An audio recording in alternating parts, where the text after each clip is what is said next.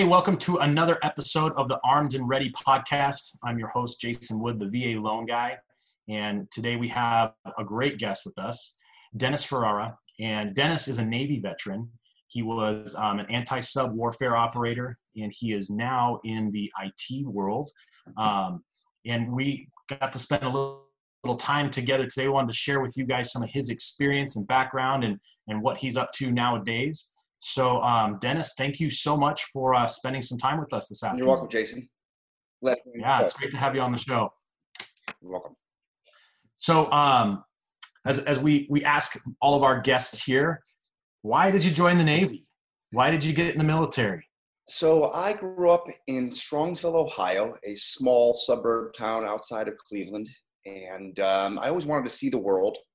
I was I would characterize myself as a young, immature young man at 17, uh, growing up again outside of Cleveland, not knowing really what I wanted to do. If I wanted to pursue going to college, if I wanted to jump in some type of trade, and um, I'd always fantasized and, and uh, dreamed of seeing the world and reading National Geographics, and so I chose to join the Navy, an opportunity to um, leave Ohio see the world, potentially learn a skill or a trade, and uh, mature and grow as an individual. That's great. So, um, how long did you spend in the uh, Navy? Four years, seven months, and 26 days. I know that I extended a little bit. Uh, uh, my job, we, were, we, had an opportunity to learn some new systems and equipment, and uh, to do so and stay within my squadron, I had to extend. So uh, my original enlistment was four years, but uh, tacked on an extra seven months or so uh, at the end of it. That's cool. Okay. And so you were anti-sub warfare operator, and you flew the P3. I was a computer operator, systems analyst on P3 Orion's acoustic. Uh, think of if you've seen Hunt for the Red October, Jonesy, who is uh, listening and oh, tracking yeah. the uh, Typhoon submarine. We did the same thing in the air. So the P3 Orion is a four propeller prop plane based on an Electra airframe, and and uh, we flew all over the world. You know, is that the one with the big disc uh, on top of it? It is not. That's a, a e, AWACS AWACS plane. Ours has a long tail at the end of it, and that was a mad boom for magnetic anomaly detection. Okay, okay. And so when you guys are were doing that stuff, were you flying low altitude, high altitude? Uh, multi-altitude. So you would search at a higher altitude, and then you would locate and prosecute at a very low altitude. Typically, you know, easily two, three hundred feet off of the ocean floor, flying around like three hundred knots, rocking wow. and rolling, and yeah. So, so a lot of good times. Very exciting, um, and got to see a lot of great places around the world. I bet. I bet. What? Um, how how big is the crew on that airplane? Uh, the crew is 12, five officers, seven enlisted. Uh, was back in the day. So this was in the uh, late 80s, early 90s. And so you had uh, three pilots, a navigator, a TACCO, tech coordinator that made up the officer component. And then the enlisted, you had three um, anti-submarine warfare operators, two acoustic, one electronic warfare that ran like ESM and radar, and then you had a technician that maintained and fixed any of the equipment, and an ordnanceman who uh, was responsible for buoys and things of that nature. Wow, that's really cool. So, um, flying around all over the ocean, you probably got to see and land in some pretty awesome places. Um, what were some cool places you got to visit? Uh, um, a really cool place is uh, uh, Indonesia, Surabaya, Indonesia, small city just uh, on the island of Java. Uh, if you know where Bali is, if you uh-huh. look on the main island of Java, there's a small little town called Surabaya. Actually, it's a big town, but it's probably like the second or third largest city in Indonesia. And it was the location of an old Russian Air Force base. And uh, the Indonesian government was looking into purchasing P3 Orions, and my crew, we were lucky enough to fly there with a government contingency and uh, fly dignitaries from the Indonesia government around while they were assessing whether they were going to purchase the plane or not. And so we we were there for a week. Twelve of us. We had our own hotel room, excuse me, our own floor of a Hilton hotel in Surabaya, and wow. we had guards, and they took us out everywhere. But uh, yeah, it was very interesting. Got the royal treatment while you were there. Royal treatment. That's pretty cool. Yeah, that's um, probably the most obscure, interesting place I've been. Yeah, I bet. Did they end up buying any airplanes? You know, I don't know the answer to that. I think we went to Thailand after that. So yeah, they just you know, we were there for a week and then we had to go some other place. Awesome. That's really cool. Um, so did you get to spend any time um, in Hawaii or San Diego? I did. Um, you know, primarily the squadron was based out of Moffett Field, California, here up in the Bay Area, San Okay. Jose Bay Area. But uh, obviously traveled to San Diego a lot for for work and Hawaii. San Diego, I did um, SERE school in San Diego, which was Survival, Evasion, Resistance, and Escape School. It's a POW type school that um, people who are forwardly deployed, air crews that fly over, you know, uh, far away from base, uh, special forces, things of that nature attend. Okay. Okay. That's and pretty then cool. uh, Hawaii, obviously transiting from from you know the mainland to forward Eastern Asian countries. We would fly through uh, Hawaii for sure. Right. Now, did your guys' plane basically do like in-flight refueling, or were you guys able to land on carriers? Or Nope, we were too big, uh, but you know we carried a lot of fuel, and uh, we were able to be airborne for 12 plus hours. We would shut down an engine. When when I was in it, you could shut down one engine called feathering an engine. I think some of the early uh, air crew, crew crews could actually shut down two engines. oh, and that allows you to loiter and to conserve fuel and to extend uh, your uh, your mission. oh wow, that's pretty cool. Yeah. Um, nice. And so, after your your stint in the Navy, um, you got out. Obviously, went civilian. What was what was the deciding factor to get out? Were you just kind of done being in the military, or is it something that kind of frustrated you, or what was the change? You know what? I knew it was going to be a very. Uh, I- I knew one enlistment was probably the duration of my uh, service. You know, I was looking to to to grow, to mature, uh, develop some skills, leadership skills, maybe, maybe even develop a skill that would translate to the civilian world. Unfortunately, tracking Soviet submarines is not a job that uh, you find in the Mercury News or the LA Times in the uh, employment section. But you know, I was looking to to, to develop some personal skills and to mature. And so um, my plan was to get out of the service and eventually go back east where I'm from and go to college. But uh, I ended up uh, meeting a woman, a young lady out here, falling in love, and uh, the rest is history. Never left, Cali- never left California. Got it. Okay. So you're up in the Bay Area right now, right? Kind of the the heart of everything IT in our country, right? Silicon Valley. Silicon Valley, high tech area, absolutely. And um, so you're you're in sales now, right? Um, Yeah. And you had kind of an interesting path or an interesting story into that. So share that with us. You know, so um, as I was exiting the service, you know, quickly recognized that I did not want to leave California. Met a gal and uh, wanted to start a life here. Uh, potentially start a life with her, and you know, you need employment and uh, you need some education. And so I was going to junior college, and I had met a friend of mine in the service who was also following a similar path. And uh, he said, "Hey, the company I'm working for has uh, has an has an opening for a driver." and uh, I ended up interviewing with the owner of the company, founder of the company, and uh, the job was to drive a delivery vehicle. It offered a lot of flexibility. The gentleman that owned the company, who turned out to be my lifelong mentor, Mark Klein, was an ex-marine. Oh, cool. Uh, I was the only one who went to the job. Uh, they- were interviewing multiple people, but I was the only one who uh, interviewed in a suit for a six dollar an hour uh, driver job back in uh, you know 1989, 88, whatever that year that was. And uh, ultimately, they chose uh, the actually 1991. Actually, that was. And uh, ultimately, uh, I got the job. Uh, was able to go to school, and um, I was able to uh, take that initial six dollar an hour driver position and parlay that into a 29 year career with the company and uh, now i manage all of the strategic accounts for a $100 million plus regional technology VAR msp That's really cool. That's that's quite a progression. Now, for our listeners, some of them may not be old enough to know that um, when you were delivery driving, there was no GPS and there was there was no Waze or Google Maps back None then. of that man So you're in the San Francisco Bay Area trying to figure it out with a map. that's exactly right the old flip maps Yep. you know you would uh, look up an address it would give you a coordinate x you know y coordinate and you would drive it down and like okay i think i know where that is Right. uh, you know enough to get you close enough Exactly. Exactly. Yeah. I had when I was in high school, I had a, a delivery job for a little bit, and um, man, they got it easy today with technology.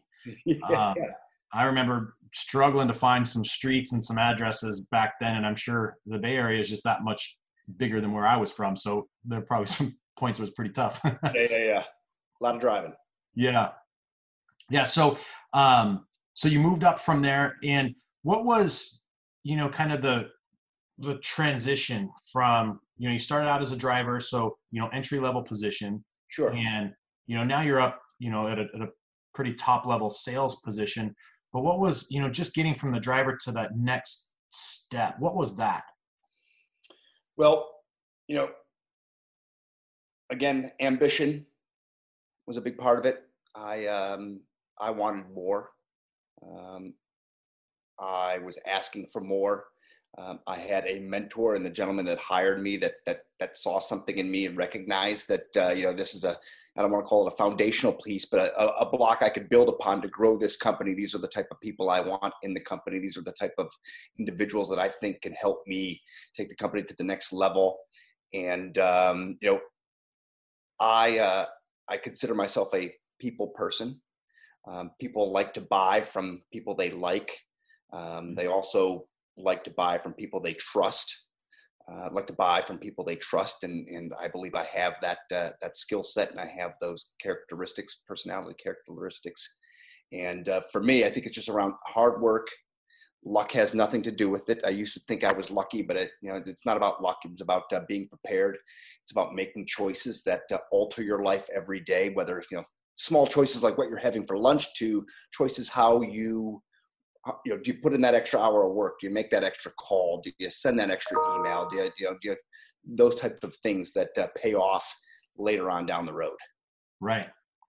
Yeah, that extra that extra umph and drive. I I tell um, you know the people that work in my organization, you know, do the do. Don't worry about so much about the result in the outcome. As long as you're putting forth the effort consistently, which is the biggest key, is that consistent effort. The results will come. Yep do the right things a lot. Yeah, exactly. Do the right things a lot. So, um, so now you've you've worked way up, and um, what what kind of things did your mentor teach you that um, stuck with you and, and you teach to others now? Accountability. Hold yourself and others accountable. Make good choices. Yeah um, and then always make a decision. There are worse things than making no decision, you know, making the wrong decision.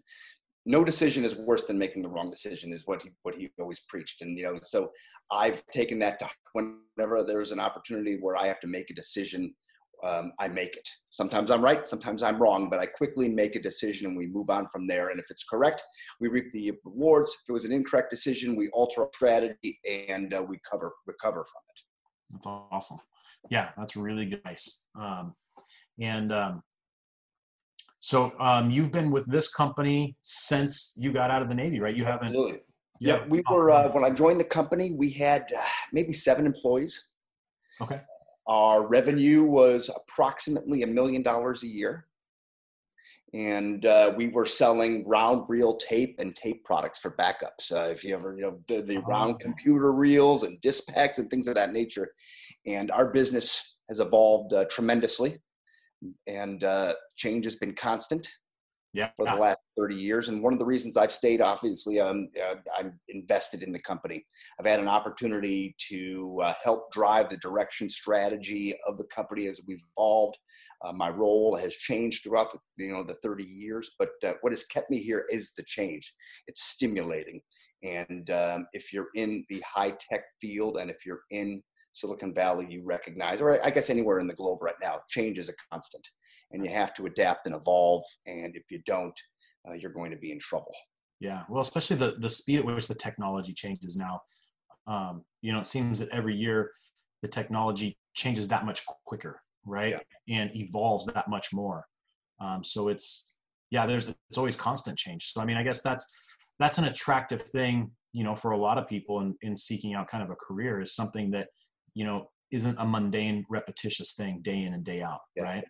we're, we're, we're fighting um, being obsoleted you know i don't want to say daily but it's it is the reality the situation that we have to evolve or we will be obsolete right yeah and with as quickly as technology evolves that's super pertinent. I mean, for every technology company, yeah. not just you guys. I mean, for every every business, really, right? I mean, yeah. things are changing. I think even the coronavirus right now is going to alter how we do business, whether it's um, significantly large commercial real estate, you know, development, right, where you've got eight thousand employees in the same building, and and how you work from home and what's important. So I think you know this is going to change how we do business, every business going forward. And oh, absolutely you see it in your business you know you're probably just a lot more zoom meetings webex meetings real estate obviously uh, you know my wife's a real estate agent and how that uh, is evolving their you know how they are presenting homes listing homes and uh, showing potential clients homes. It's it's it'll change the world or has.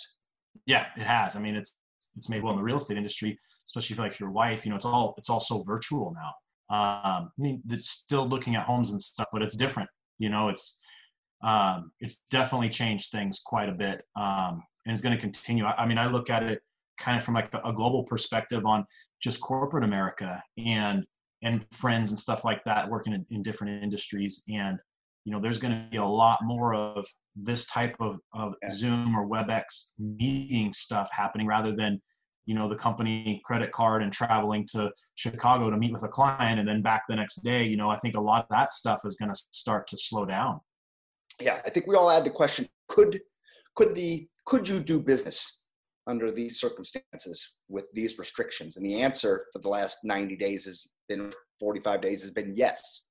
You know, can we maintain it, and uh, and can we and can we grow it? I guess is the, the the unknowns. Yeah, yeah, those are the unknowns, and I think some of it probably stems to the comfortability piece, right? Like especially, you know, guys like you and I who are in sales are so used to being relational and meeting with people face to face that the Zoom stuff is is definitely like a necessary part. Um, but I don't know if you're like me, but I'm I'm anxious to be back into sitting across the table from somebody, you know, and having a coffee or some lunch or you know something like that. Yeah, and I think um, you know there's two types of businesses. There's the you have your uh, you have your customers that you probably have a personal relationship. You've done business in the past with them, and this type of uh, interaction is comfortable. They know you, they trust you. You're on a Zoom meeting, you're able to process their loans, you're able to do everything. And then, you know, if you're trying to get new business, it's extremely difficult, difficult, I think, to uh, quickly develop a relationship with somebody over Zoom.